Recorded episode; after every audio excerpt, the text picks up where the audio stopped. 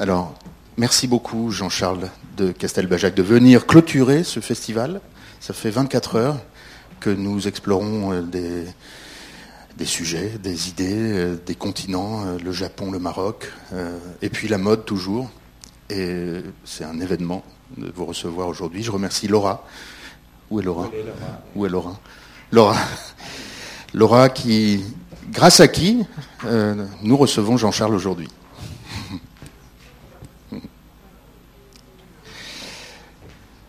Et donc on va passer une, heure, une heure et demie ensemble. Et, pour nous, si vous voulez, c'est la chance d'avoir, grâce, à vous, euh, de partager quelques fondamentaux sur la création, sur le, système économique de la mode, sur, euh, euh, sur son évolution dans le temps, et puis sur vous en tant que créateur, qu'artiste, et même peut-être que citoyen. En tout cas, merci. Bonsoir, c'est un plaisir. Merci.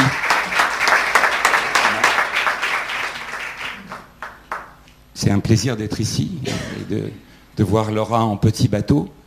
Parce que après, après demain, je présente ma première collection pour petit bateau au musée de la Marine. Donc, euh, je vois ça comme un signe. Euh, c'est assez fort là? Oui? Ok. Donc, euh, vous savez, je ne suis pas venu à la mode pour la mode en fait. À l'origine, je voulais être commando, je voulais être officier de marine et je voulais être dans les forces spéciales. Donc je suis d'une famille où on est né avec un casque sur la tête depuis plus de dix siècles. Mon, premier ancêtre qui était militaire, c'était en l'an 1000. Donc j'avais le sentiment que je faisais partie de cette lignée et, aussi de, fatalité en quelque sorte.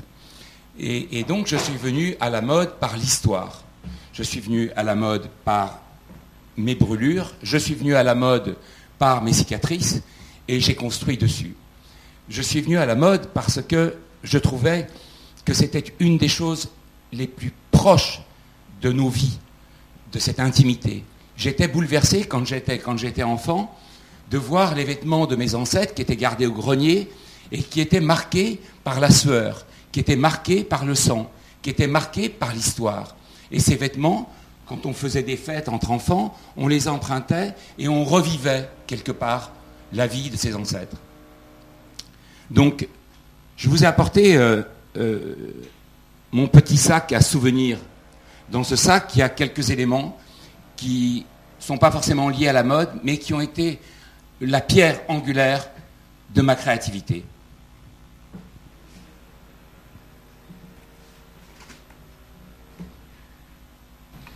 Tout d'abord, le portrait de ma grand-mère. Ma grand-mère blanche, Ma grand-mère Blanche était une femme tout à fait exceptionnelle. Elle n'aimait que Paul Poiret. Et Paul Poiret l'aimait. Lorsque, la guerre s'est déclenchée, en 1914, ma grand-mère a décidé, euh, comme elle avait certains moyens, de peindre des trains en blanc. Elle s'appelait Blanche. Et elle partait au front, tout habillée en Poiret, pour ravitailler les soldats. Leur donner des... C'est comme ça d'ailleurs qu'elle a connu mon grand-père, qui était colonel, et que je suis là. C'était une femme tout à fait exceptionnelle. J'ai passé la plus belle année de ma vie avec elle. J'avais 7 ans à Nice. Et elle avait cette grande maison dans laquelle elle recevait des veuves russes. Parce que Nice, c'était une ville où il y avait beaucoup de Russes. Et beaucoup des maris de ces dames s'étaient suicidés parce qu'ils avaient perdu tout l'argent au casino.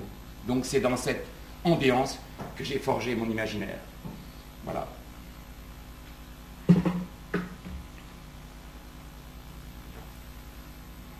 Maintenant, je vais vous parler du côté de mon père.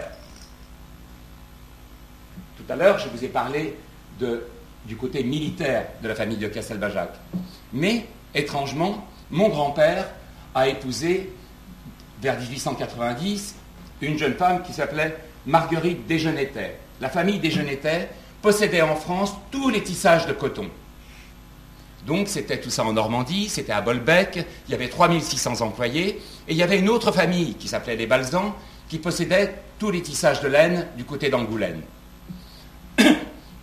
Pour vous dire la vérité, mon grand-père avait peu le goût au travail, au travail textile en tout cas. Donc il préférait les courses de chevaux, il a fondé le Jockey Club, et il a commencé à jouer, à acheter des chevaux tout à fait extraordinaires. Il avait la chance, pensait-il, d'avoir comme comptable, comme gestionnaire de fortune, un monsieur qui s'appelait Marcel Boussac. En fait, pendant que mon père jouait aux courses et, montait à Paris dans son train spécial ou dans sa Delahaye pour se faire raser, bah, M. Boussac a pris le pouvoir des usines textiles de ma famille. Donc mon père, qui pendant ce temps-là était devenu ingénieur textile à Roubaix, euh, s'est retrouvé début de la guerre, en fait, sans les fameuses usines. Et l'ironie du sort veut que ma sœur a reçu de M. Boussac cette poupée. Au moment où M. Dior a fait le New Look, il a envoyé cette poupée New Look, qui était la poupée personnelle de M. Dior. Vous voyez, le petit coton Castelbajac, qui est devenu le petit coton Marcel Boussac, qui ensuite a financé Dior. Donc l'ironie du sort est ainsi. Ensuite, mon père est parti au Maroc pour donner des conseils sur le textile, sur le textile parce que le Maroc, c'était un pays qui était très orienté vers les tissages textiles, et c'est là où il a rencontré ma maman.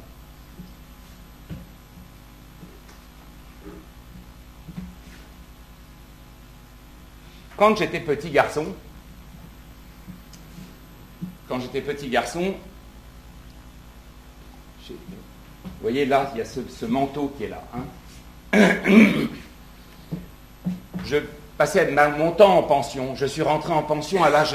Je suis rentré en. Je parle au micro, c'est ça rentré en pension à l'âge de 5 ans et j'en suis sorti à 17 ans. Vous imaginez Je ne suis sorti de cette pension. J'ai failli d'ailleurs acheter pour ma valise aujourd'hui une boîte de thon parce que c'était ce que je recevais toujours avec du chocolat noir euh, de, mes parents. Mais je vous ai apporté plutôt ça. je sortais donc de temps en temps et et je, rentrais chez ma mère qui avait une très très jolie maison en Limousin. Toujours quand on voit ma création du manteau Teddy Bear que j'ai fait en 83, qui est sans doute un des vêtements iconiques de mon travail aux yeux, du, public, la première définition, c'est que c'est joli, c'est que c'est doux, c'est que c'est kawaii. Et en fait, pas du tout. Pas du tout. C'est un souvenir des plus sombres de ma vie. Il y avait en Limousin une tradition de sorcellerie. Hein. Il y avait beaucoup de gens qui pratiquaient ça depuis la nuit des temps, parce qu'il n'y avait pas de château pour protéger les, les, cerfs, depuis la nuit des temps. Et ma mère avait un ami qui était un abbé, qui s'appelait l'abbé du Pic, qui était exorciste, exorciste du haut et bas Limousin. Il n'y en a plus d'ailleurs maintenant. Et un jour, en allant... Euh, euh, pardon, je... Pardon, Julien. Ça va être dur, je le sens. Un jour, en allant, dîner chez cet abbé du Pic, dans son presbytère, j'avais 11 ans, été stupéfait de voir un tas de nounours. Mais ça, d'ours, comme une installation d'un être messager, vous voyez. Des nounours qui avaient tous une particularité, c'est qu'ils étaient éventrés. Et la cellulose était mise à côté. Alors, euh, j'ai eu beau poser la question, j'ai eu beau poser la question, on me dit, mais on me dit, mais, non, t'inquiète pas, on est en train de les réparer, Jean-Charles, on est en train de les réparer. Je n'ai su que 4 ans plus tard, quand j'ai eu 15 ans, en reposant la question à ma mère, cette question me,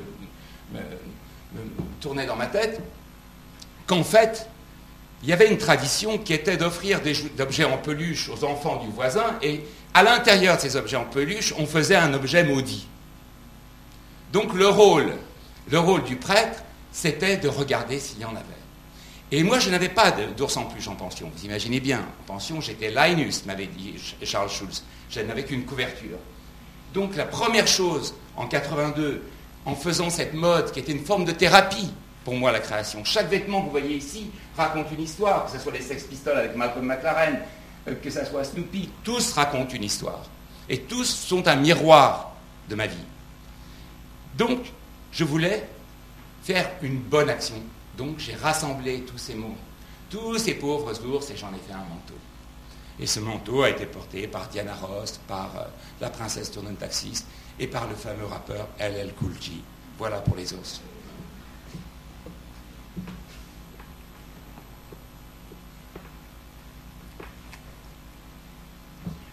Je vous ai apporté euh, un des premiers vêtements qui m'a inspiré.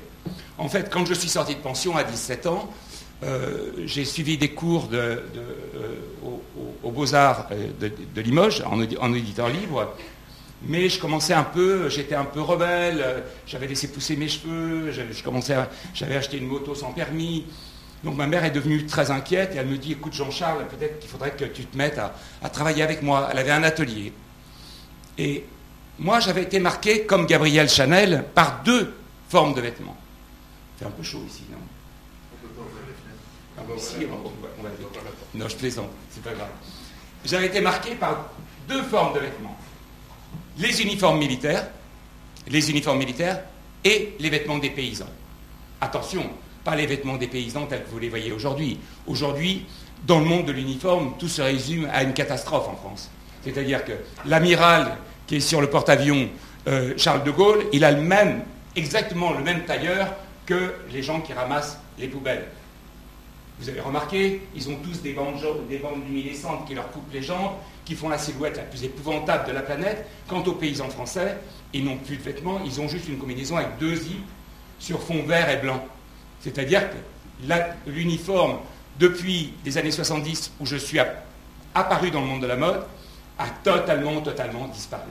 Là, par exemple, j'adorais aller, à l'âge de 18 ans ou 17 ans, dans les stocks de vêtements de travail. Je trouvais que dans le vêtement de travail, D'ailleurs, dans, les codes, il y a tous les codes ADN que doit avoir une jeune marque. Il y a les surpiqûres, par exemple. Tout va bien. Il y a les surpiqûres, la double surpiqûre qui renforce. Il il y a des vrais matériaux. Par exemple, ça, c'est un gilet traditionnel de velours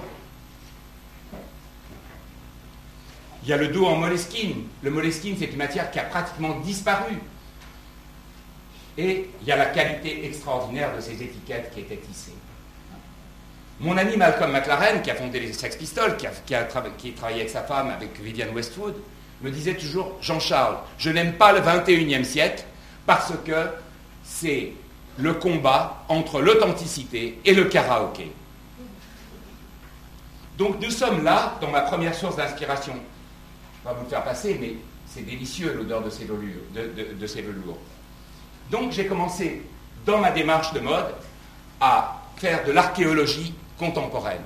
Je cherchais, je cherchais les anciens tisseurs, je cherchais les anciens fabricants de velours, je cherchais ceux qui faisaient encore des choses authentiques, les tisseurs de bérets, toutes, ces, toutes ces industries oubliées.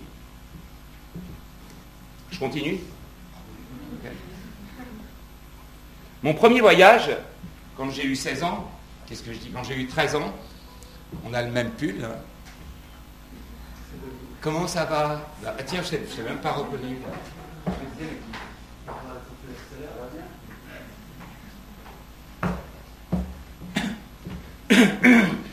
J'ai été envoyé pour me former le caractère par mon parrain au Canada. Pas au Canada euh, de Néo-Disneyland, dans une famille de bûcherons.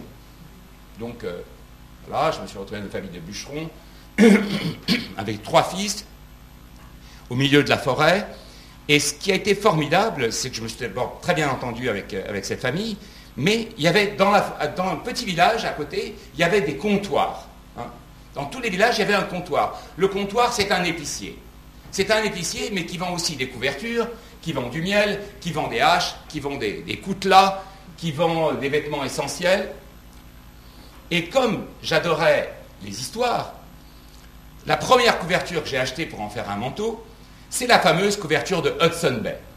La couverture de Hudson Bay, c'est un coup de génie du capitaine Cook. Quand le capitaine Cook part vers 1740 à la conquête du monde, et surtout du monde amérindien, il cherche une monnaie d'échange pour ramener au British Museum le plus d'éléments. Alors, il va voir son ami, le comte de Whitney, qui avait des usines de tissage dans le, Suffolk, et lui dit Est-ce que tu peux m'inventer une couverture qui soit forte, intense comme un drapeau, résistante comme une maison, dans, dans, laquelle on peut être même enterré, et, et qui puisse être une monnaie d'échange. Donc je veux qu'elle soit une monnaie d'échange de 5 peaux d'ours et de 8 peaux de loup. Alors les 5 peaux d'ours, et Whitney revient ensuite pour voir Cook, et lui dit voilà. Et il lui apporte une grande couverture comme ça, blanche, comme le pull de notre ami, bardé de cinq, couleurs, le bleu, le rouge, non, le, le bleu, le jaune, le rouge et le vert. Et sur le côté, vous regarderez sur Google, il y a les six ou huit petits traits noirs qui parlent des peaux de loup. Waouh Quand j'ai vu cette couverture, j'ai dit, come to me baby. J'ai dit, ça, ce sera mes couleurs. C'est ce qui rebondissait le plus sur mon enfance. J'avais été envoyé dans un collège invraisemblable, un collège militaire. Vous savez, comme dans le film, comme dans les dessins animés Scooby-Doo, c'est le, genre de village, vous rentrez, il pleut. Vous sortez, il pleut plus. Donc il pleuvait tout le temps. Il pleuvait tout le temps, mais l'avantage de la pluie en Normandie, c'est qu'il y a l'arc-en-ciel. Et moi, j'adorais l'arc-en-ciel. C'était ma voie royale, ma voie de sortie. Donc quand j'ai vu à, à 16 ans cette couverture, j'en ai acheté une et c'est devenu mon code couleur pour toujours.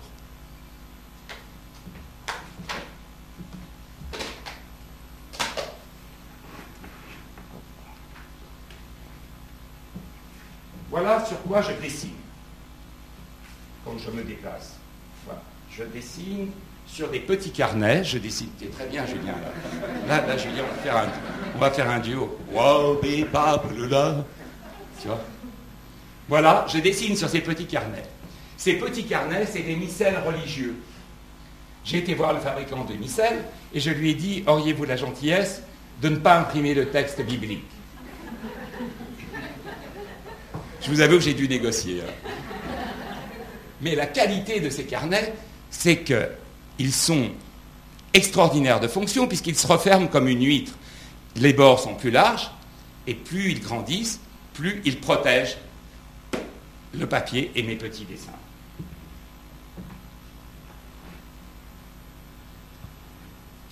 J'ai toujours été passionné d'héraldique. L'héraldique, c'est la science des blasons.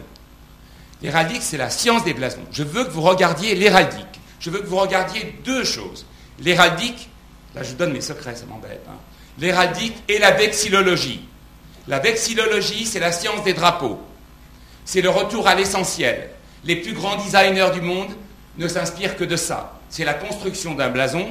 Quand on voit au Japon, c'est les camons. C'est des blasons ronds.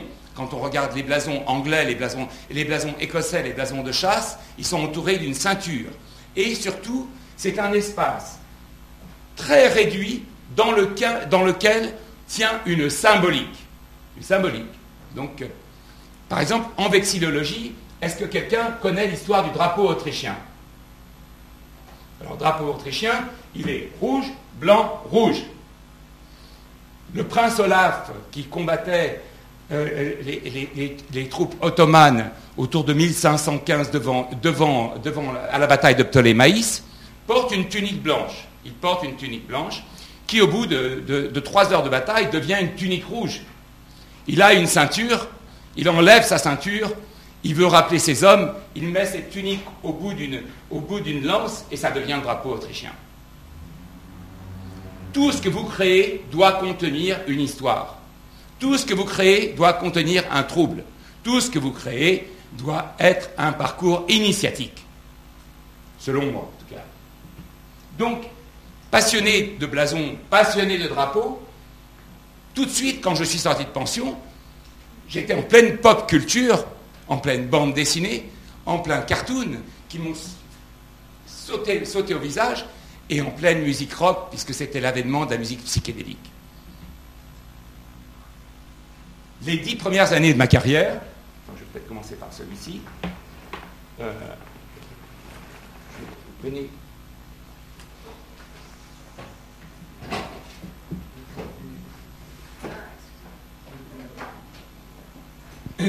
Les dix premières années de ma carrière, ce n'est pas le Jean-Charles que vous voyez aujourd'hui ou que vous croyez connaître, qui fait euh, une mode très pop, très, ludique, euh, que certains euh, pendant les années 90, se qualifiait de ridicule, vous voyez, tout ce côté pop, activiste. Je faisais des vêtements obsédés par la fonction. Aujourd'hui, vous avez une marinière, et je vais vous montrer un vêtement que j'ai dessiné en 74. C'est l'époque où je dessinais pour euh, une série télévision qui s'appelait Ces drôles de dames, pour Farah Fawcett Major, et aussi pour Chapeau melon et bottes de cuir pour Pearl J'allais tout le temps, j'étais amoureuse d'une jeune fille en Bretagne, donc j'allais toujours à Saint-Malo, à, à, Port-Navalo. Voilà, je voudrais que vous mettiez ça comme ça. Et les marins bretons portaient des surrois. Alors, hop, il y a encore basculé par Allez, rentre la tête. Euh, je l'ai mis à l'envers. Oh, désolé de faire cette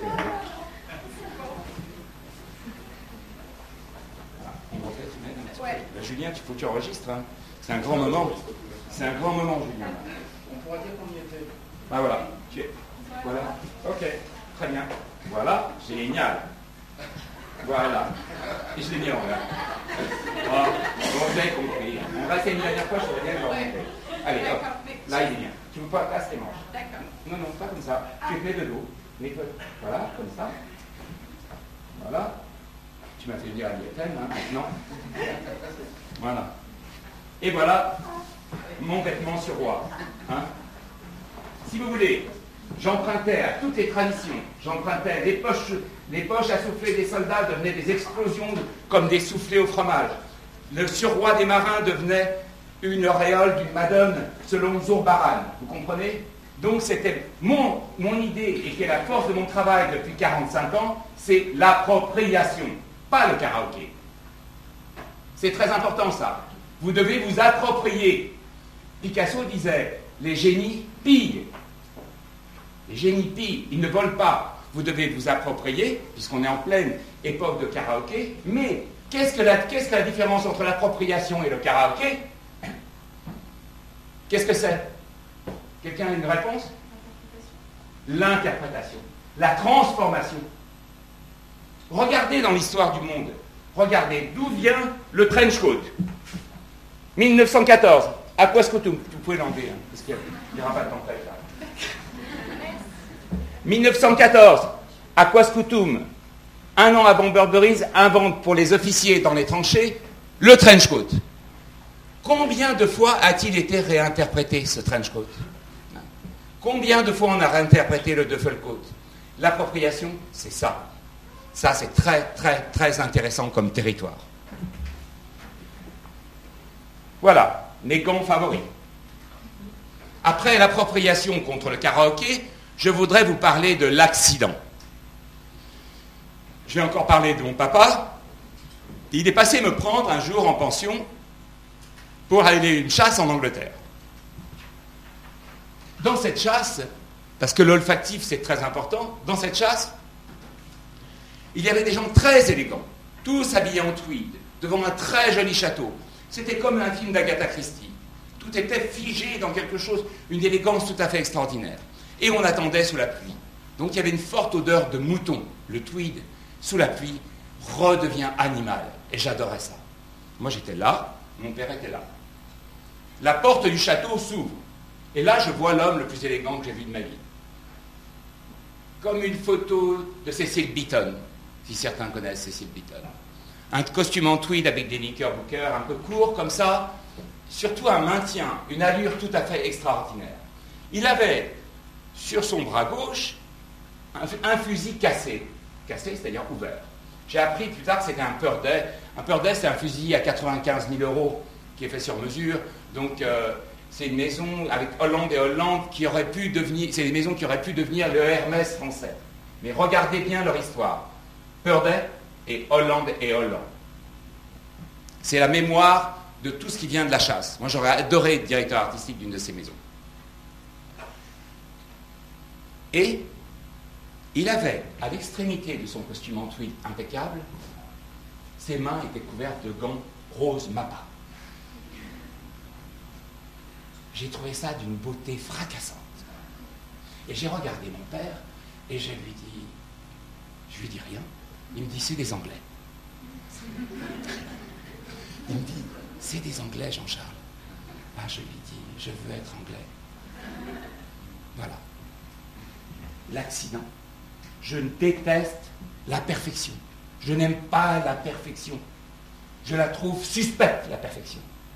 Tant en création qu'en politique, qu'en dogme, la perfection. Vous devez chercher l'accident. Quand vous trouvez que votre vie, ah, il est beau mon vêtement, ah, c'est. je le sens bien. Vous devez casser. Vous devez revenir et casser. La satisfaction et le contentement ne sont pas forcément, comme le disait Éluard, les amis de l'artiste. Donc, l'accident. L'accident, c'est par exemple, quand j'ai commencé ma carrière, c'est aussi lié à quelque chose de rupture. Quand j'ai commencé à faire des, pulls pour Iceberg en Italie, qui est un concept que j'ai créé, où j'avais commencé à mettre des cartoons à partir de 79 sur des pulls. Il faut vous dire que les pulls à l'époque, c'était Missoni ou des, des, losanges à la Valentine ou des pulls à col roulé. Donc quand j'ai commencé à faire des intarsia avec des cartoons qui parlaient la langue de Shakespeare et qui disaient des mots de Shakespeare ou de Baudelaire, ça a été un choc atomique. Donc c'est l'accident. Cherchez l'accident.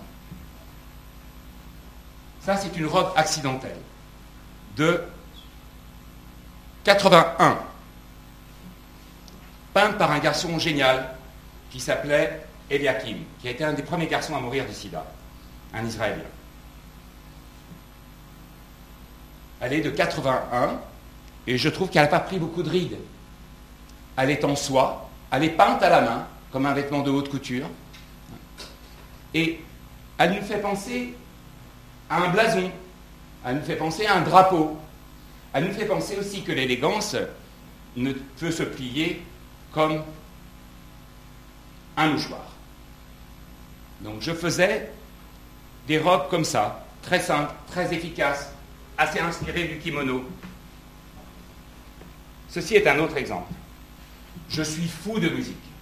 Je suis fou de musique parce que c'est la musique qui m'a sauvé. Quand je suis sorti de pension, j'écoutais les Yardbirds, j'écoutais les Moves, j'écoutais les Practicing, j'écoutais d'ailleurs les groupes les plus bizarres.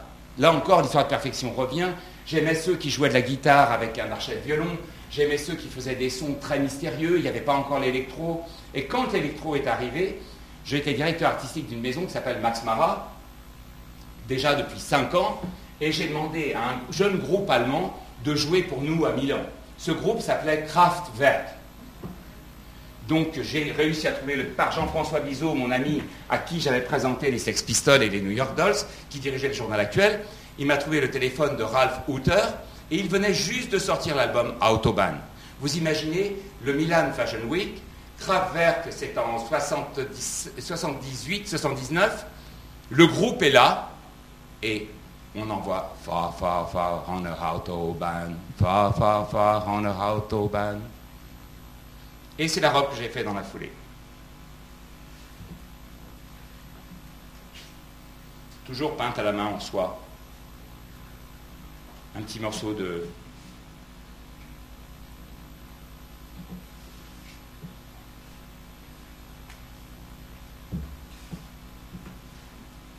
La musique, c'est aussi ça. Ça, c'est. La musique, c'est aussi ça. Ça, c'est les chaussures qu'on a bricolées avec mes assistants pour Beyoncé dans le clip téléphone. Donc euh, Gaga m'avait demandé de faire, je reçois un, coup de fil et elle me dit, on tourne dans trois semaines, on tourne dans trois semaines, euh, je vais rentrer dans une prison, mais je veux que, le spectateur, je veux que le spectateur comprenne que je suis la reine et que je suis le king dès le moment où je pénètre la prison. Donc je lui ai fait une robe noire et blanche, comme encore euh, quelque chose d'héraldique, avec des immenses euh, épaulettes qui partaient comme ça. Et dans la foulée, elle m'a demandé d'habiller aussi euh, Beyoncé. ça, c'est Daft Punk. Oh là là, tu me ramènes tous mes souvenirs. Ça, c'est mes invitations depuis, les années 70. depuis les années 70, j'ai toujours demandé à des...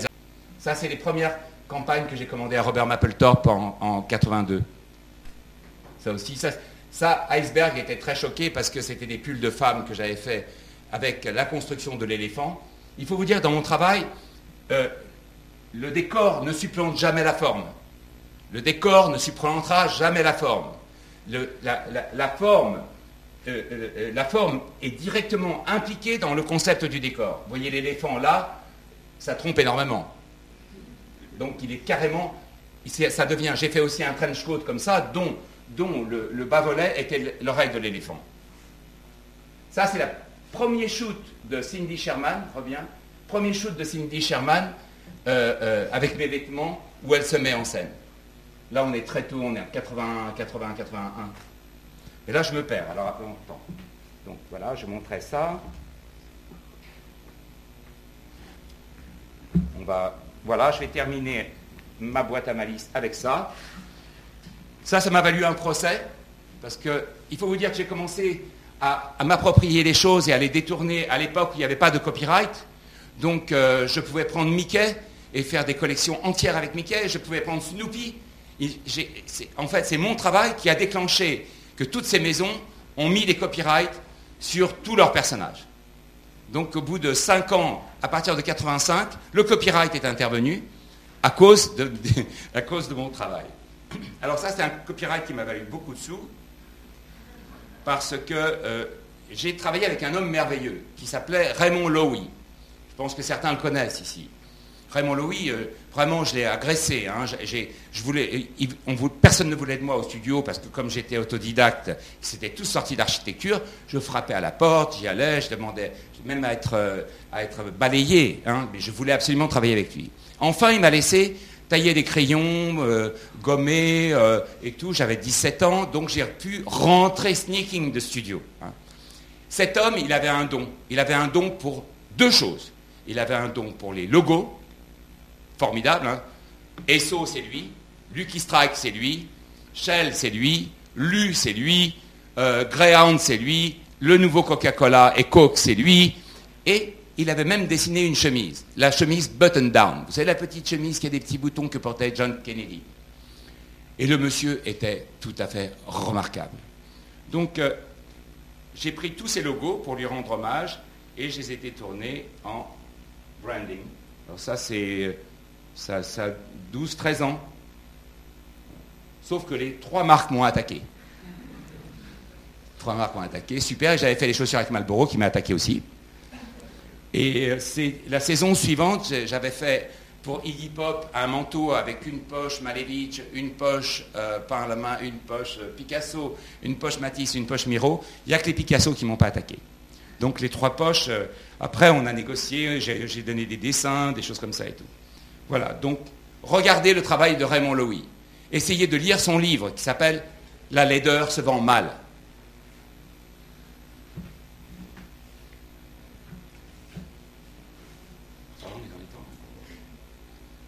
Drapeaux, je collectionne les drapeaux. J'ai 450 drapeaux. Ça, c'est un drapeau très émouvant japonais. Alors, il y avait cette tradition au Japon qui était que lorsqu'un soldat partait au combat, toute la famille et tous les amis écrivaient autour. Dans les drapeaux, je voudrais faire une grande exposition que je suis en train de construire en ce moment, parce qu'il y a des drapeaux, par exemple, j'ai des drapeaux qui remontent à l'époque royale, à l'ancien régime, et on les voit basculer, et ça devient des drapeaux révolutionnaires. Donc, il a cette qualité que certains vêtements peuvent avoir, c'est la fluidité dans le vent. Euh, il était durant la, dernière guerre mondiale, hein, à Iwo Jima. Enfin, un art que j'aime particulièrement, c'est le trompe-l'œil. J'aime le trompe-l'œil parce que j'aime les dadaïstes, parce que j'aime les choses qui, qui troublent. Je n'aime pas le glamour. Le glamour ne m'intéresse absolument pas. Sauf quand c'est un groupe de rock comme Roxy Music et que c'est David Bowie dans sa période splendide euh, mais le glamour appliqué à la mode qui va nous dire moi j'ai de l'argent, moi je suis luxueuse, etc., ce n'est pas ça qui m'intéresse. Donc j'ai fait beaucoup de trompe-l'œil dans ma vie. Ça c'est une, c'est une petite chose que j'ai fait en 81. Voilà. C'est une petite robe de plage qui m'irait très bien d'ailleurs.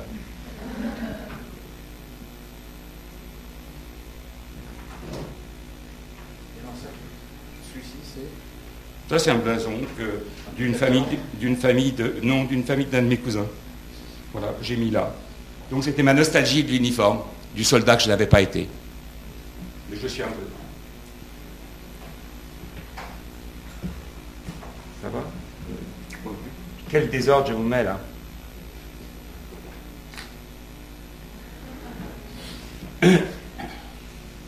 Julien? Julien, je un chevalier de l'ordre du. Salut. Ça, c'est sans doute euh, ma culture. Ma culture, c'est la culture des petits riens. Quand j'étais en, pension, un morceau de ficelle, un élastique, euh, me faisait devenir MacGyver. Hein. Donc, dès que j'ai commencé à faire de la mode, je n'aimais pas la soie, par exemple. Je préférais les bandes velpo tissées en grande largeur. J'aimais bien les serpillères, j'aimais bien les couvertures, j'aimais bien les tissus des tentes, les toiles de bâche, les sangles. J'aimais bien tout ce qui nous racontait une histoire, en fait.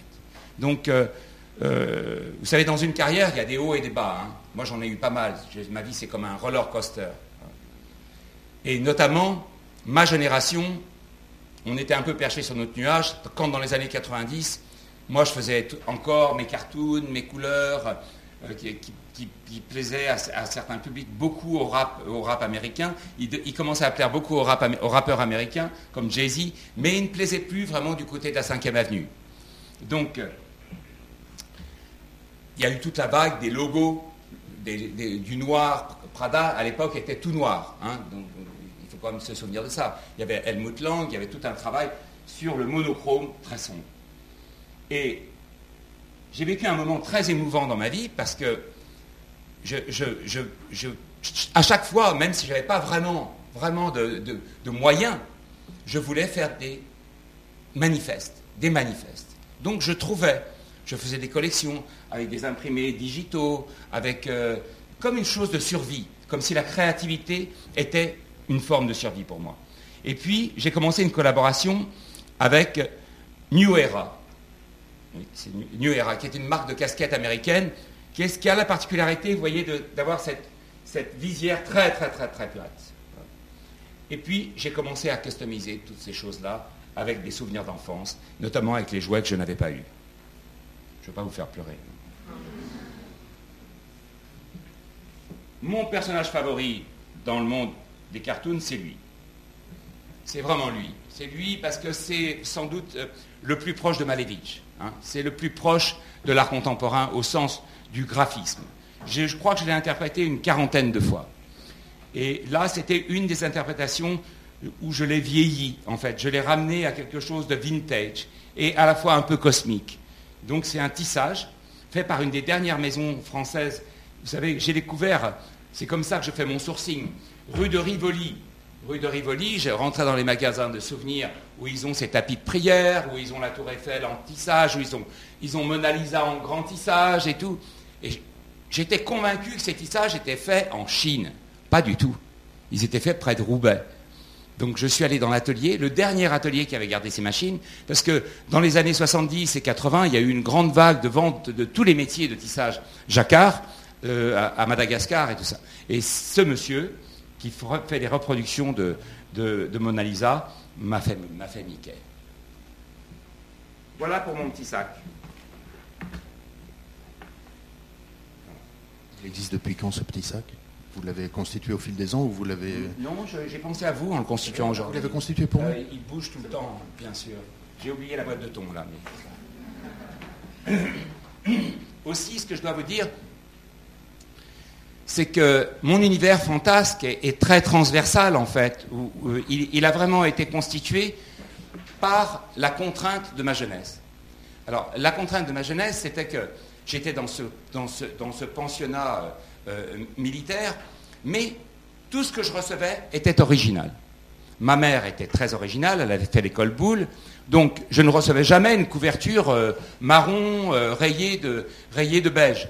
Je recevais un morceau de tissu écossais, rouge.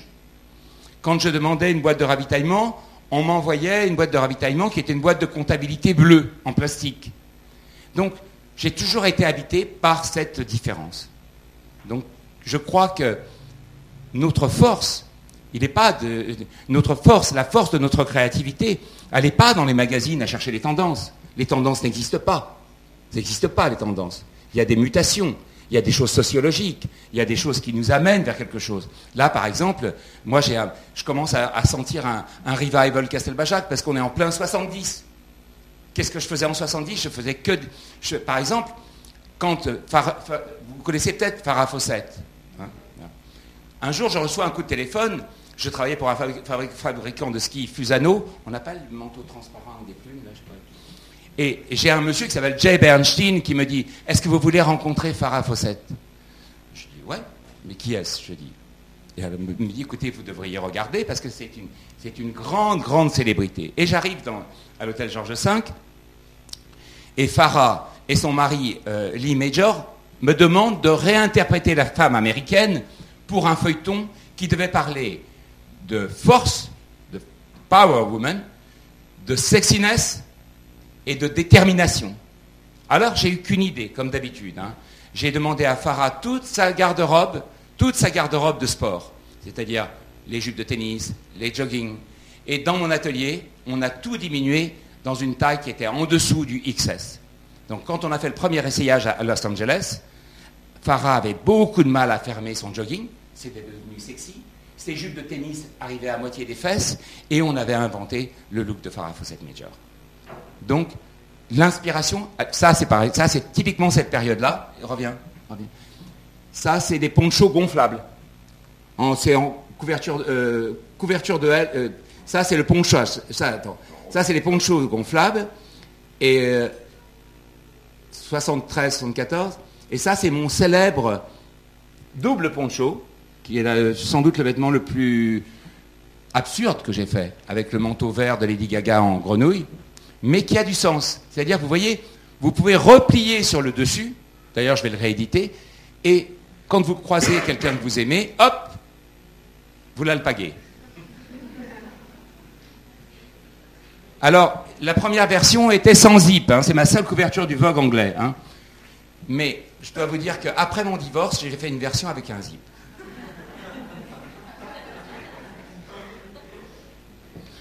Ce vêtement a battu tous les records aux Galeries Lafayette au stand des mariages. C'était le plus beau cadeau de mariage à offrir. Voilà.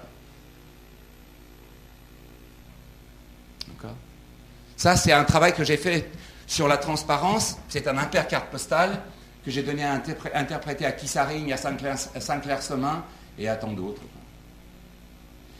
72. BAM. Kawaii, Max Mara, Iceberg et Coenco. Là, vous reconnaissez Monica Bellucci, hein, Karen Mulder. La photo est d'Olivero Toscani, mon grand ami.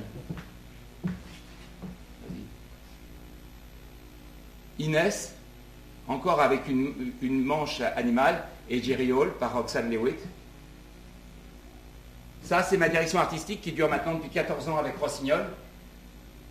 Oh, pardon. Ça, c'est ma direction artistique qui dure maintenant avec euh, Rossignol depuis 14 ans. Ça, c'est le vêtement que j'ai fait pour émailler. Vous savez, il faut vous dire, émailler est tamoul. Donc, sa famille faisait partie d'un mouvement qui était les tigres.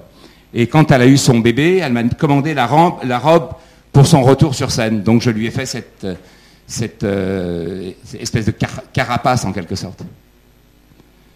Ça, je l'adore, celle-ci. Alors, ça, c'est ma première rencontre avec Gaga. C'était autour, c'était autour d'une robe où il y avait un personnage de Sesame Street. C'est une robe boule en, fourrure. Puis elle me dit, Jean-Charles, j'aimerais encore quelque chose de plus fort. C'était vraiment le début de sa carrière. Et mon copain McLaren, il, disait que les Français, c'était des grenouilles, des frogs. Donc j'ai dit, je vais faire un massacre de frogs. Donc j'ai acheté une centaine de, de, et j'ai fait cette accumulation. Et je lui ai fait un petit chapeau. Elle a eu un million de likes, hein, mais en, deux minutes dès qu'elle est passée à la télévision allemande. Et quand elle est passée aux États-Unis avec ce vêtement, et suprême honneur, j'ai été classé par le magazine People comme le créateur ayant fait le vêtement le plus horrible de l'histoire de l'humanité. The baddest taste. Donc je suis très fier de ce titre. Katie, alors ça c'est une collection qui s'appelait Woman Ray très beau tissage. Par exemple, vous voyez, les gens qui m'ont fait ces tissages, alors aujourd'hui, tous les articles qu'il y avait sur cette robe, ils disaient c'est un imprimé. C'est pas du tout un imprimé, c'est un tissage. Quand j'avais, quand j'avais 16 ans, il y a le président Mao Tse-tung, et en Chine, tous les portraits étaient faits en tissage de soie, comme ça. Et les seuls qui font ça en France, c'est les tisseurs de vêtements liturgiques.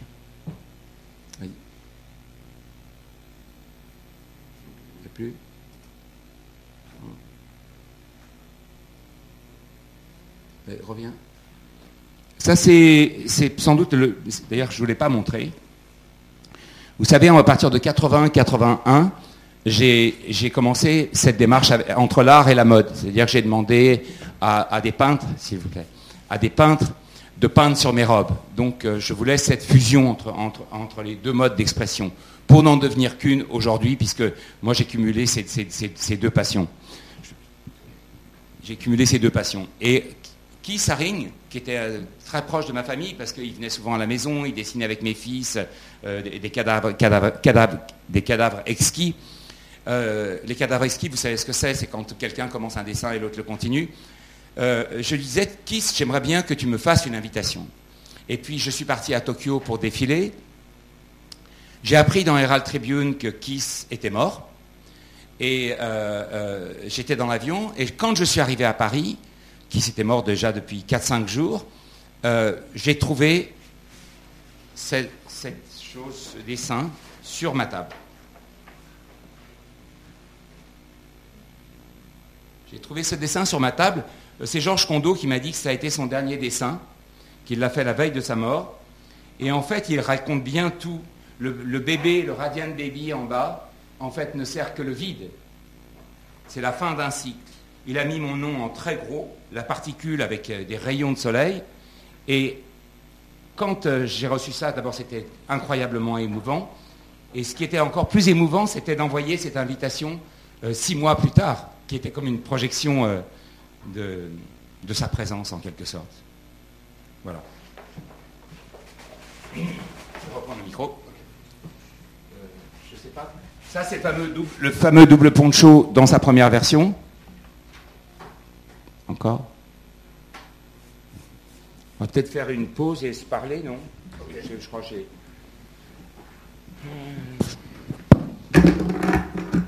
Oula. Quand on a préparé euh, la séance d'aujourd'hui, Jean-Charles m'a dit qu'il aimerait bien que ça soit plutôt une conversation, donc je vous donne le micro. Bah, c'est-à-dire que je pense que si, je peux vous donner quelques impulsions, quelques conseils, je ne suis pas là que pour parler de moi. Je crois que. Jérôme, Jérôme Cohen. Merci, bonjour. Bonjour. Vous dites que vous êtes fan de musique. Comment la, musique a-t-elle influencé votre mode et votre création? Comment vous la faites en miroir, tout ça? Bah, je ne sais pas, là je lance par exemple mardi euh, une, ligne euh, pour une, marque très importante, très connue et tout. Immédiatement, j'ai demandé à un groupe de composer une chanson qui allait illustrer cette collaboration. Mais ça, c'est depuis le début. Je crois que mon premier choc musical et ma première histoire d'amour musical, c'est ma rencontre avec Malcolm McLaren. En fait, j'étais à Londres, à King's Road, et j'étais un peu seul. Je commençais à avoir des couvertures de Elle, des couvertures de Vogue, mais en France, tout le monde faisait des vêtements très romantiques, vous voyez. C'était une période un peu. Moi, je faisais des vêtements, comme vous avez vu, très drap, comme ça, les, choses porte-bébé. J'avais cette boutique place du marché Saint-Honoré qui est devenue euh, euh, American Apparel. Et j'arrive sur King's Road et je vois en vitrine, je vois des t-shirts qui étaient faits avec des os de poulet. Et donc, il y avait ou l'application des autres poulets qui disait sexe, ou l'application des autres poulets qui disait rock'n'roll. Très simple. Je rentre dans l'endroit, l'endroit était pentu, comme pour qu'on. Tout était fait pour qu'on se casse la gueule. Et au, bout de la pente, il y avait de la boue. Donc vous voyez, l'horloge tournait à l'envers, et j'ai dit, là, je suis à la maison. J'ai dit, je suis à la maison, et j'ai demandé qui étaient ces créateurs. Ces créateurs n'étaient pas encore très connus, c'était Vivian Westwood et Malcolm McLaren. Et j'ai laissé un petit mot. J'ai dit à Malcolm et à Viviane, on est de la même famille, venez me voir à Paris. Le seul qui est venu la première semaine, c'est Malcolm. Et Malcolm, à l'époque, avait pour mission de suicider un groupe qui s'appelait les New York Dolls. Les New York Dolls, c'était un groupe de glam très ambigu. Hein. Euh, donc Malcolm est arrivé et il me dit, dans la, demi-heure, il me dit, est-ce que tu acceptes que les Dolls dorment chez toi? Donc euh, moi j'avais un grand appartement très vide. Et euh, quand j'ai vu les Dolls arriver, c'était, ils étaient tous en robe avec des plateformes shoes. donc il y avait une espèce de, choc de vision. Ils faisaient l'Olympia le lendemain, le Bataclan le surlendemain. J'ai eu vraiment une sorte de, de vision de comment Malcolm pénétrait, avait réussi cette fusion entre son art, c'est-à-dire sa mode en quelque sorte, et sa passion, son autre passion qui était la musique. Donc ça a été à partir de là mon chemin en ligne droite. Ça a été euh, mes collaborations avec Elie et Jacquenot, euh, tous, les, groupes que j'ai habillés, ça a été euh, tout sauf le hip-hop. Le hip-hop est venu beaucoup plus tard, beaucoup l'électro. Donc c'est mon... Là par exemple, il y a un garçon que j'adore qui s'appelle, je ne sais pas si vous le connaissez, on n'a pas un petit morceau de musique là Il s'appelle Flavien Berger. Vous connaissez Flavien Berger? C'est un garçon qui a 21 ans, qui a une formation classique, qui a une espèce de prodige de l'électro.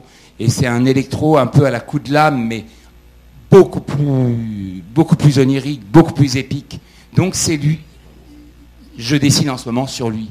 Voilà, je dessine sur, pas sur lui, mais sur sa musique.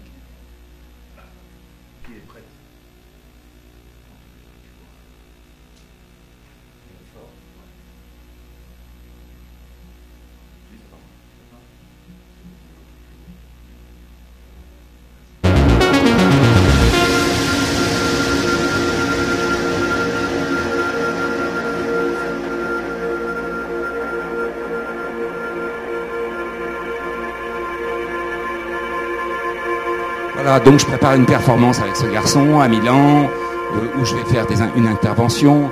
Là, j'en ai fait une à Saint-Brieuc avec euh, Mister No. Pour moi, c'est l'évolution. Les défilés, euh, là, j'ai pris un peu de recul sur les défilés.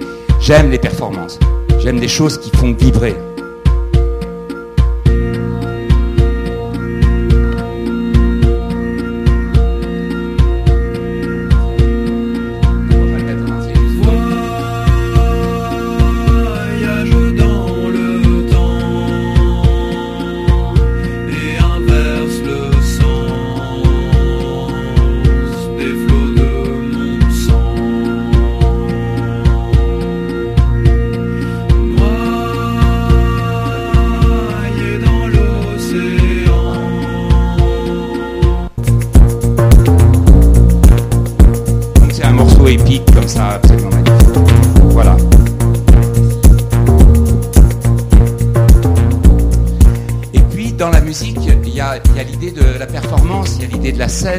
Il y a l'idée du spectacle vivant, il y a l'idée de, la proximité. Moi, j'adore cette proximité avec le public.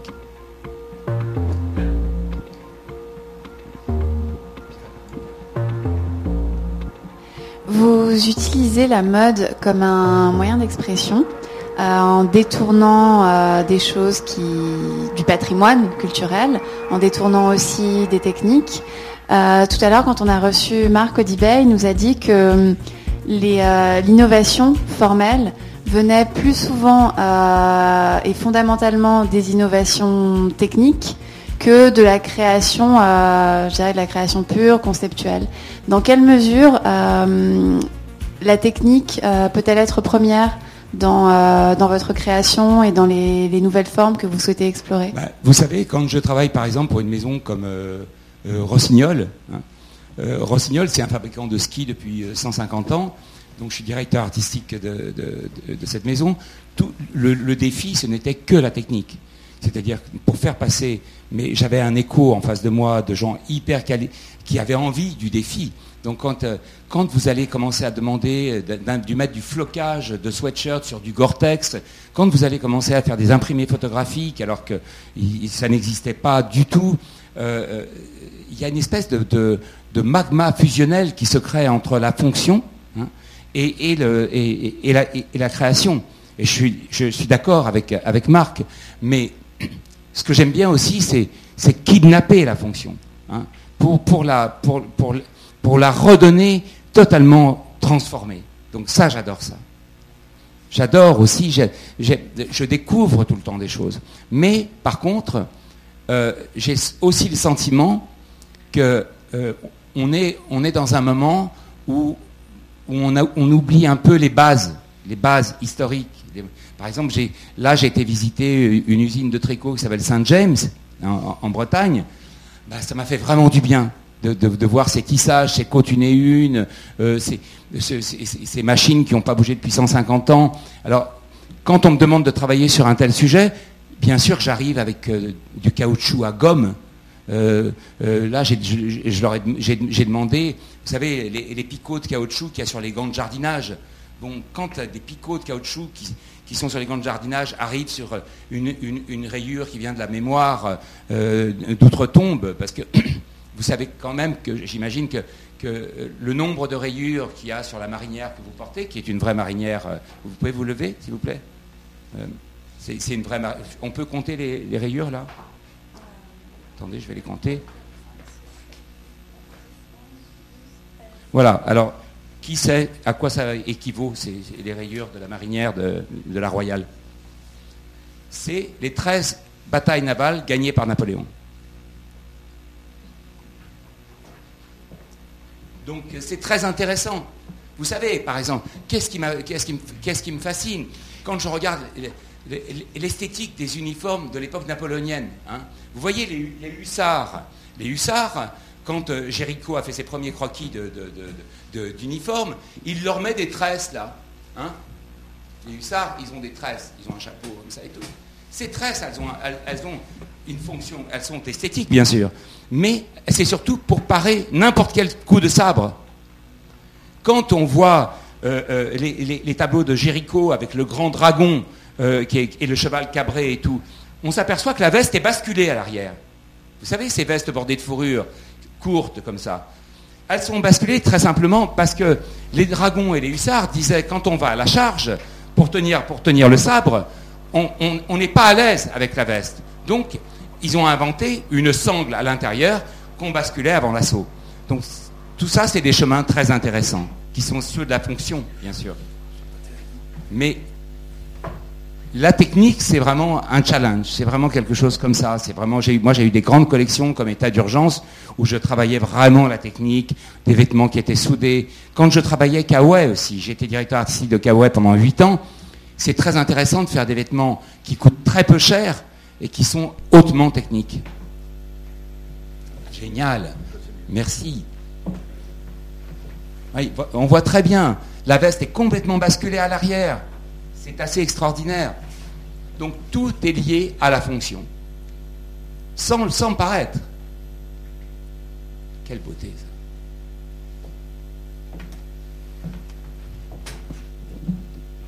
Mélanie. Claire. Mais j'aime bien aussi, je dois dire que j'aime bien, euh,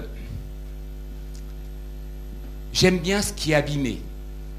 Moi, j'aime bien. Je me souviens, mon père, quand, il a eu ses revers de fortune, avant, euh, dans la belle époque, il avait des, des, tailleurs anglais, des choses comme ça et tout. Mais après, il rajoutait des pièces à ses vestes. Vous voyez Il rajoutait, la veste était élimée. Alors après, il y avait l'autre étape après la pièce au coude, c'était le bord de cuir au bord des manches. Hein. Ça, c'était la deuxième étape. Et la troisième étape, c'était au dos du col, il avait inventé une espèce de lunette en cuir qui était élégante d'ailleurs, hein, qui, m'a donné des idées ensuite de renfort et tout. Et le plus beau, le pompon, c'était ses gants. Voyez Donc c'était un acte totalement créatif.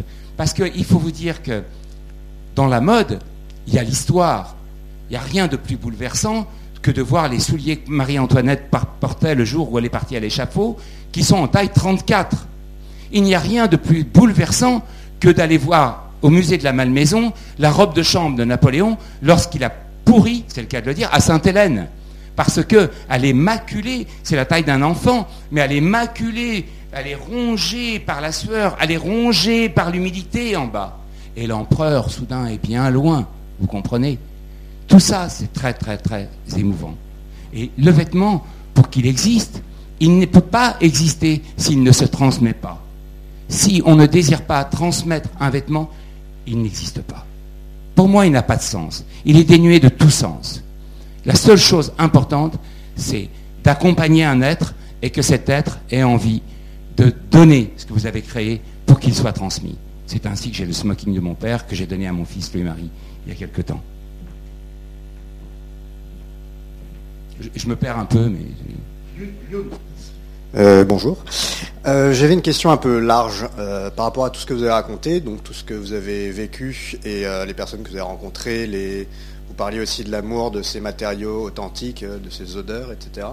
Et est-ce que vous pensez qu'aujourd'hui, dans notre époque qui est un peu plus superficielle, plus aussi industrielle, etc., est-ce que vous pensez que notre époque est une époque de, de décadence? Est-ce que vous, savez cette analyse-là pour quelqu'un qui a vécu autant de choses?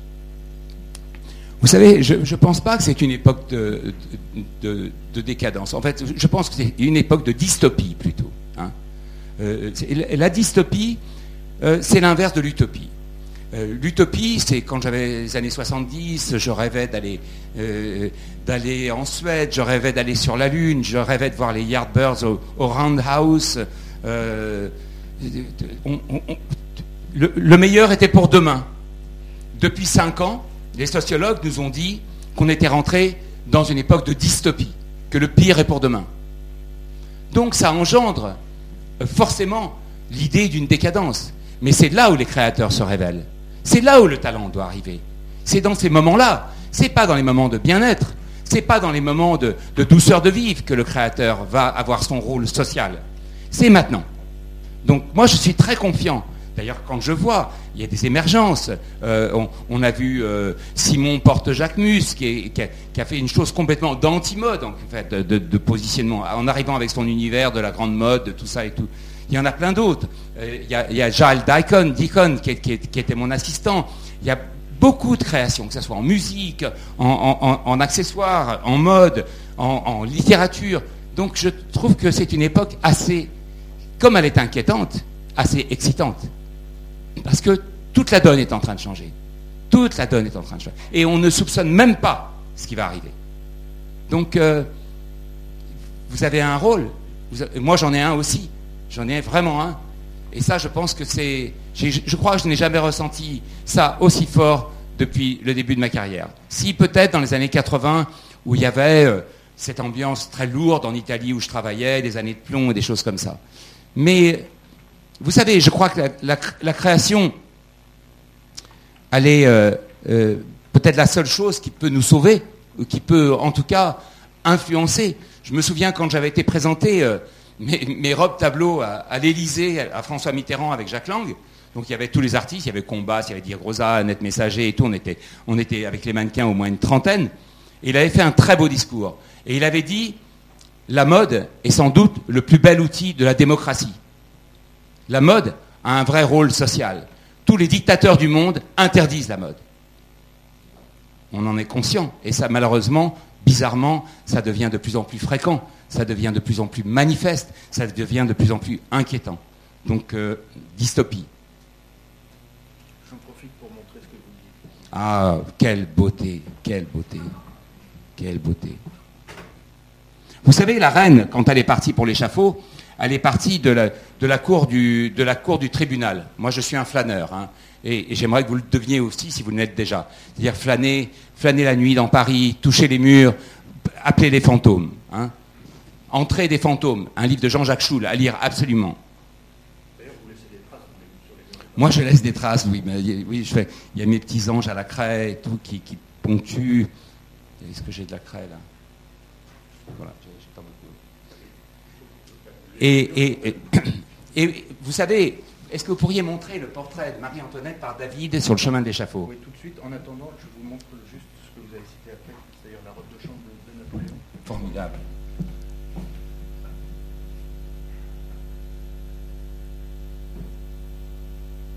Intéressez-vous à l'histoire. L'histoire, moi j'ai appris plus de l'histoire que de mes expériences personnelles. Vraiment, c'est extraordinaire. Donc je finis sur le chemin de la reine vers l'échafaud. On exécutait place de la Concorde. On exécutait place de la Concorde et les prisonniers étaient à la conciergerie. La reine est partie de la cour du, tribunal en charrette. Elle a allongé euh, l'île de la Cité. Elle a traversé par le pont Neuf. Elle a traversé par le pont Neuf. Elle a pris une petite rue qui s'appelle la rue du Roule pour arriver à l'angle de la rue Saint-Honoré, à l'équivalent des Halles. Ce zigoto de David, qui voulait absolument faire un croquis un peu euh, hâtif de la reine, il est toujours présent d'ailleurs, ce, balcon. à l'angle de la rue du Roule et de la rue Saint-Honoré, il y a un balcon. Il avait calculé que c'était le seul endroit où la charrette allait ralentir. Donc ce croquis a été fait là. Et ensuite, on prenait en enfilade la rue Saint-Honoré pour aller jusqu'à la place de la Concorde. C'est donc le, dessin de David. Voilà, donc, euh, on, vous voyez, euh, pour, finir sur votre question sur la décadence, durant la terreur, quand vous voyez des femmes comme Olympe de Gouges, qui a fait voter le droit des femmes et, qui a demandé le vote du droit des femmes et des, citoyennes, quand vous voyez qu'il y avait ces mouvements de créatifs incroyables qui s'appelaient les incroyables et les merveilleuses, tout le monde avait peur d'être arrêté, tout le monde avait peur d'être guillotiné. Eh bien, vous savez comment elles se faisaient remarquer, les femmes? Elles mettaient un tout petit ruban rouge à l'emplacement de la guillotine, hein, pour montrer au bourreau où, où est-ce qu'on devait couper leur cou pour qu'ils restent jolis les incroyables et les merveilleuses. C'est les ancêtres des punks. Malcolm McLaren me parlait toujours des incroyables et des merveilleuses. Regardez les incroyables et les merveilleuses. parce que leur créativité faisait qu'ils n'avaient pas peur. Quand vous créez, vous n'avez pas peur. La création n'est pas un acte timoré. Sophie. Je voudrais juste euh, rebondir sur euh, l'idée de transmission. Vous avez parlé du fait que la mode doit transmettre quelque chose. Et euh, parce que j'ai vu dans une interview euh, de vous où vous, vous disiez euh, mon but c'est de devenir un virus. Alors est-ce que c'est relatif à, votre mode, à vos dessins ou à vos performances Je voudrais que vous expliquiez un petit peu plus cette idée-là en fait. Vous savez, j'avais une bande de potes que, j'aimais beaucoup, qui étaient Jacques No, Jean-François Bizot, Malcolm, et euh, on était tous imprégnés par une culture de résistants. Hein.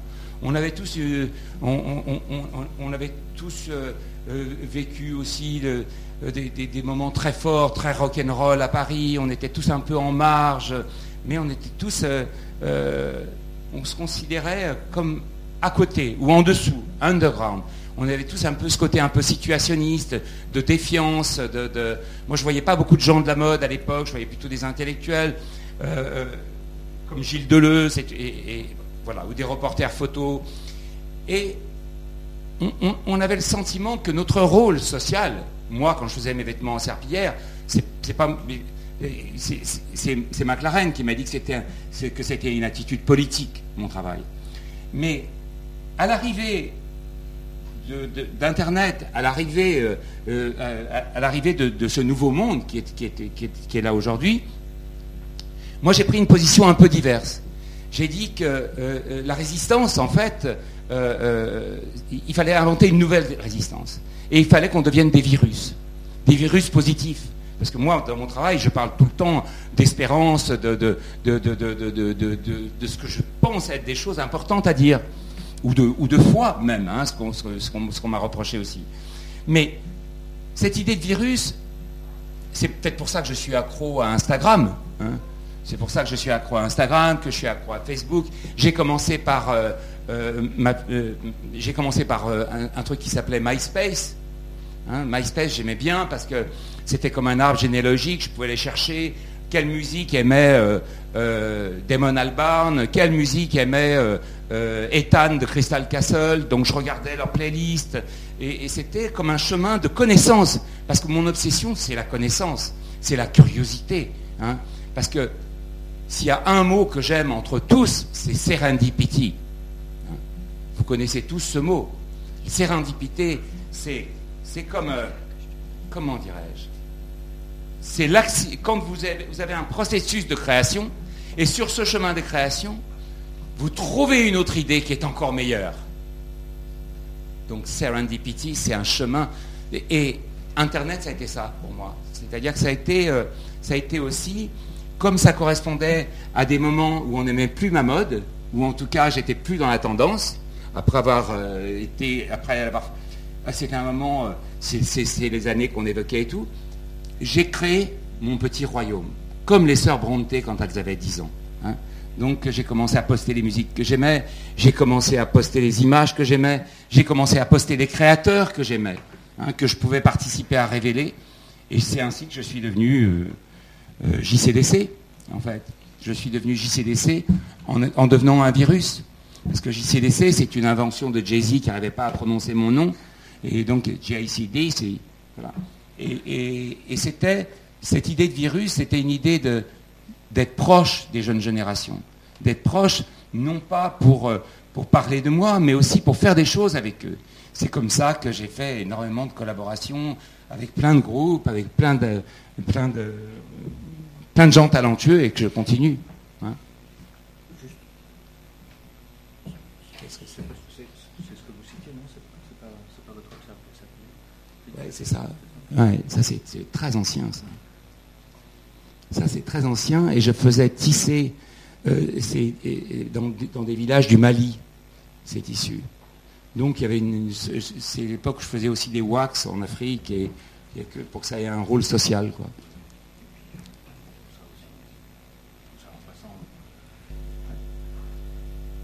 Ah oui, bah là vous voyez, euh, ça c'est, ça c'est une fresque que je viens de faire euh, rue Saint-Roch, parce qu'on va ouvrir un pop-up store euh, bientôt. Ça, bah, c'est tout, mon, ça, c'est moi en haut à l'âge de 22 mois. Ça, c'est mon expo à Séoul euh, la semaine prochaine, euh, le 12, où je présente 50 tableaux qui s'appellent des Soul Tankers. C'est des tableaux que je fais en ce moment avec euh, des bateaux comme ça qui transportent des cargaisons sont vraiment métaphoriques. Voilà, ça, j'aime bien celui-ci. Je l'ai fait hier, puisque j'ai mis que j'étais accro au dessin, donc il faut que j'aille le voir. Ça, c'est mon picto que j'ai dessiné il y a 20 ans. Puis ça, c'est moi ce matin en pensant à vous, quoi. Ça, c'est un late selfie. J'étais bien fatigué.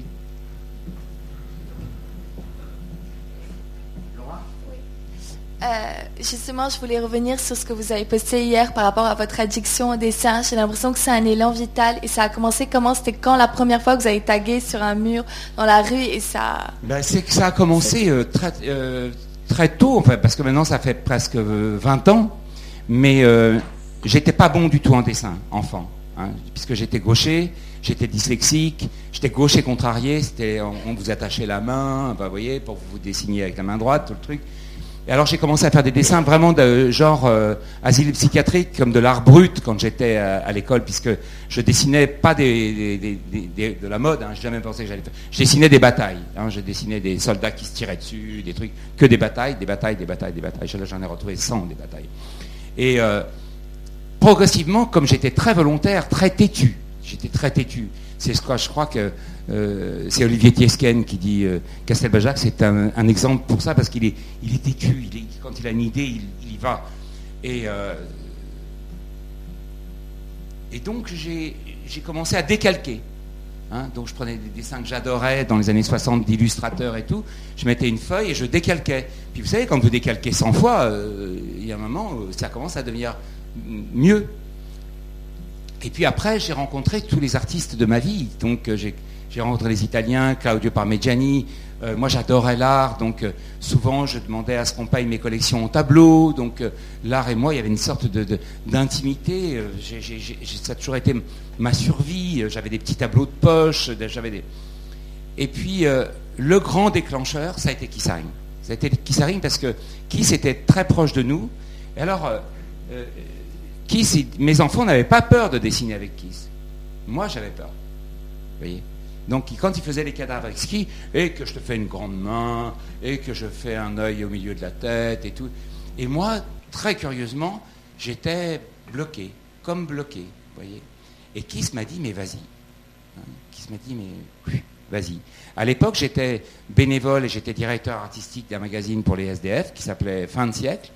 Donc je faisais ça euh, out of time. Et là, j'ai commencé à dessiner. J'ai commencé à dessiner. Chaque fois qu'on allait euh, le, vendre et tout, je dessinais un ange sur les murs. Donc mon plus vieil ange, il a 19 ans, il est à la gare du Nord, et il est face au bureau de change, et, euh, il est toujours là. Il est toujours là, et, euh, la dame m'a dit, est-ce que vous pouvez me refaire les yeux, parce que ça s'efface Et alors au début, je dessinais avec du charbon de bois, mais dès qu'il pleuvait, c'était terrible, ça coulait, faisait des grandes coulées noires. Et après, j'ai commencé à regarder les dessins de Kiss à l'époque qui étaient à la craie, et Kiss m'a dit, vas-y à la craie. Et Samo et Jean-Michel Basquiat aussi, qui était un ami, avaient dessiné à l'époque à la craie. Donc j'ai considéré que la craie, c'était la plus jolie chose. Parce que, bizarrement, c'est très minéral et ça s'incruste dans le mur. Donc par exemple, j'en ai qui ont, qui ont 12 ans à Roissy, parce que les dames de ménage, elles ne veulent pas effacer les anges. Hein. Donc euh, j'en ai sous les passages euh, au guichet du Louvre qui ont, qui ont bien 7-8 ans. Et euh, voilà. Alors sinon, j'utilise les poscas sur des affiches qui sont en décomposition, des choses comme ça.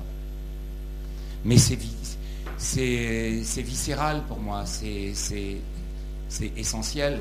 Je me suis cassé la main il y a, il y a 5 ans. je me suis dit, c'est foutu. J'avais le scaphoïde et, et dès que je suis sorti avec mon plat, j'ai réussi à en faire un. Donc j'ai dit, ça va quoi. Vous savez, ça remonte à...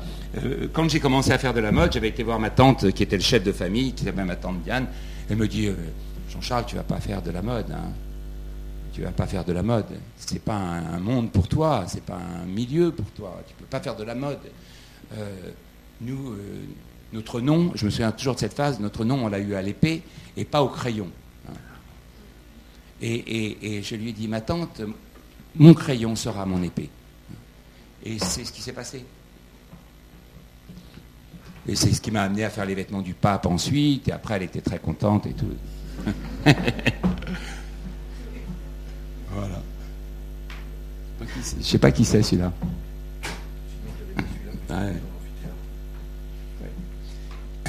Voilà. Je vous en prie. monsieur a été quand même euh, à travailler avec moi. Oui, j'ai eu la chance de, travailler sur la collection hiver, c'était les, aigles. Ah oui, c'est la collection sombre.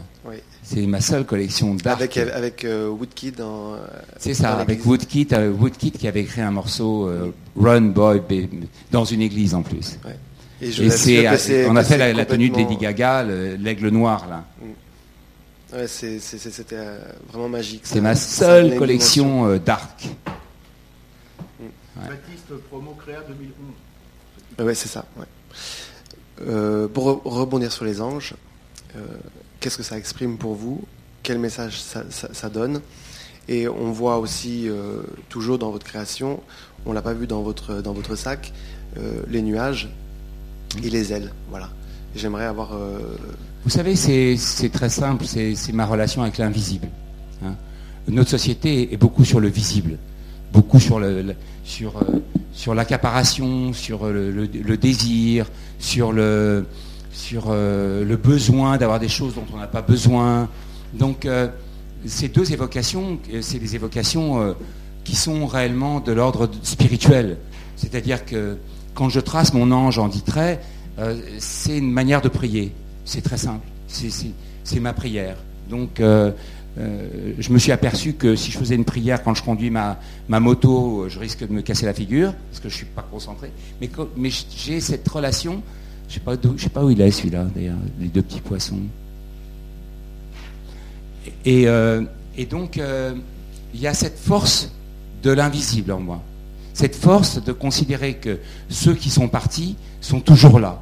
Et que je suis un peu leur porte-avions. Vous voyez? Parce que Kiss, par exemple, aurait été, je ne vais pas vous faire de mélancolie ou vous faire pleurer, mais, c'était des visionnaires, ils auraient été enfin totalement reconnus dans cette époque. Et ils auraient pu participer d'une manière euh, humaine. Donc euh, voilà, donc c'est l'idée de, Vous voyez, par exemple, les murs, mes anges, je, dois faire ça avant. Hein. Je dois voir si le mur est, convient. Il y a des murs qui sont absolument pas réceptifs, qui sont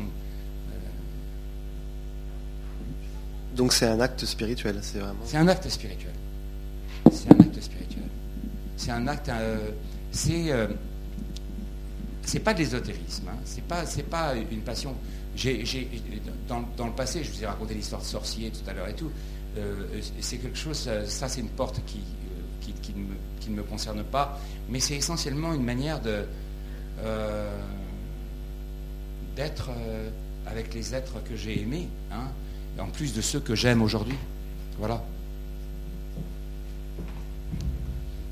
tout à l'heure, j'ai oublié, j'ai oublié la chute de, ma réponse quant à, l'élégance de ce qui est abîmé. Hein. on, pourrait, on pourrait montrer une photo de Louis-Ferdinand Céline et une photo de Léoto. Ces, deux auteurs, quand j'étais jeune, moi, ça me fascinait de voir, on me demandait, euh, c'est pour ça dans mes dessins, je fais souvent un peigne dans mes tableaux, parce que c'était l'ordre fatal, vous voyez, il fallait se peigner avec l'arrêt euh, et tout. Et, j'étais stupéfait, je voyais ces personnages, Léoto et Céline, voilà, je l'adore. Le look incroyable.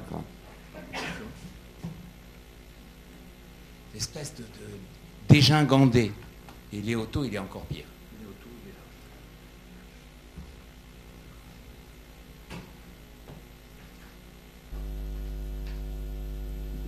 Voilà. Quel chic.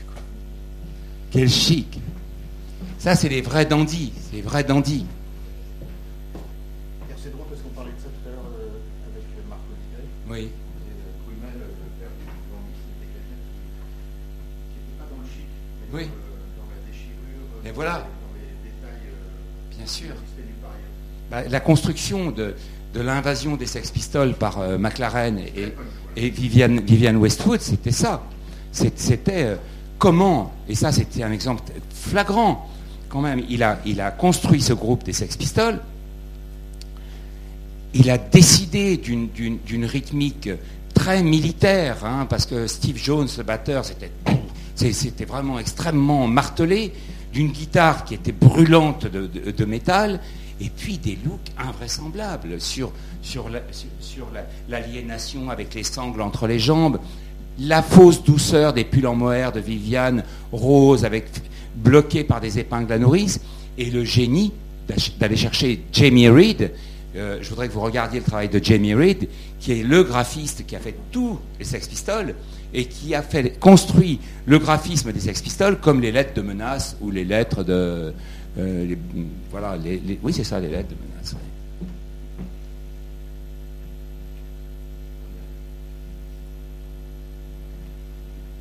pour finir. Oui. Est-ce que vous pourriez nous livrer votre euh, analyse de l'évolution du système de la mode depuis que vous y êtes Vous êtes plutôt un artiste. Euh, les contraintes, la professionnalisation, les grands groupes. Tout à l'heure, Narcotica était assez sombre bah, il y a, il y a le, sur la com aussi, sur l'invasion de la com. Il y a l'article de, de Lee, hein, ben voilà. l'article de Lee et Delkorff qui dit euh, euh, la, mode, est morte, vive la mode. Euh, c'est vrai que c'est une époque assez particulière parce qu'on voit tout et son contraire. On voit d'abord une, grande hégémonie des, groupes de luxe avec un regard vers la création. Moi, ma plus grande stupéfaction, ça a été de voir euh, euh, l'évolution. Hein, euh, L'IFM y a participé aussi. L'évolution des assistants. Hein. Alors, autrefois, moi, j'avais des assistants, comment dirais-je, sans doute beaucoup moins professionnels, beaucoup moins aguerris à l'idée de ce qu'était le marketing. Quand on, prenait euh, quand on prenait un dessin de moi, hop, il allait tout de suite à la toiliste, et puis on voyait sortir le vêtement, et on décidait ensuite si on éditait ou pas. Là, le processus est très très différent. Le processus, c'est on prend un dessin de monsieur, et puis, oh, euh, sans que je le sache, on, peut le va le montrer aux commerciaux, on va le montrer au marketing, on va le montrer aux assistants, et en fait, il y a une espèce d'étrange décision qui s'inscrit dans une espèce de manière collégiale. Hein qui est une collégiale de, autour non pas de la créativité, mais autour de l'idée du commerce et, de la vente. Donc, euh, moi, mon rêve, ça serait maintenant de faire une collection de couture, bizarrement. Mais pas une collection de couture très, très élaborée, une collection de couture pauvre. J'aimerais faire une collection de couture accessible. Je, je, je pense que d'avoir fait de la haute couture, J'en ai fait qu'une fois.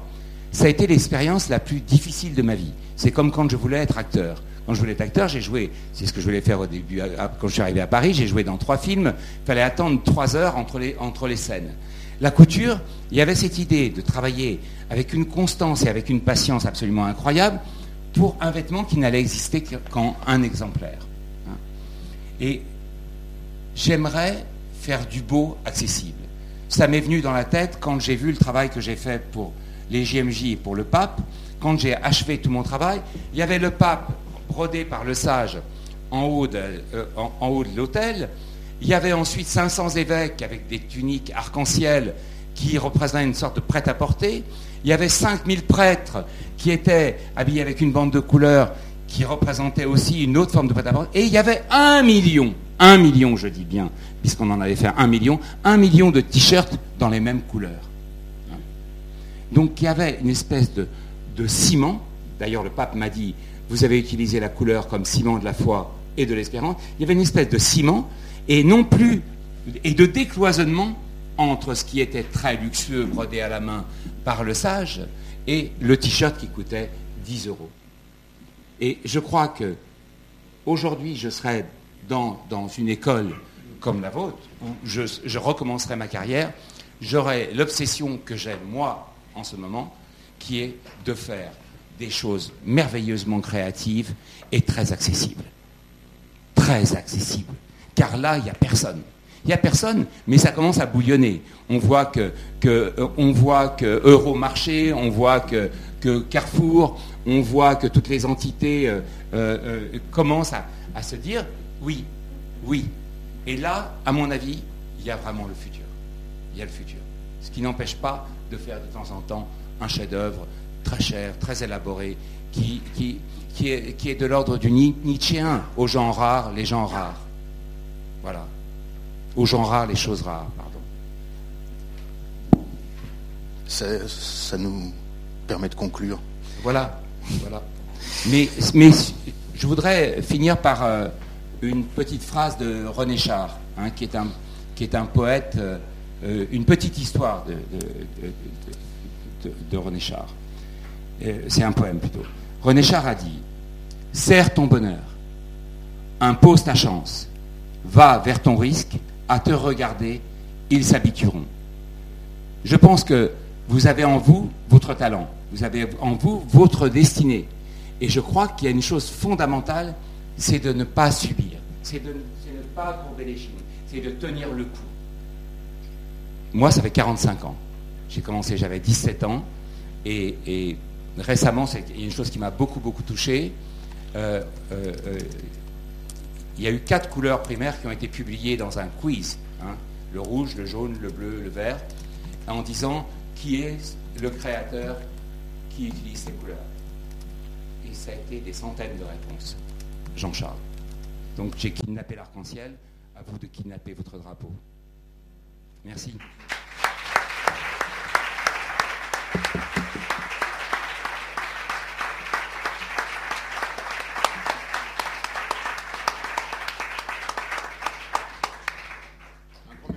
Pour finir, euh, quand, ces, images sont sorties, le magazine Libération a titré La Cato Pride de Jean-Charles.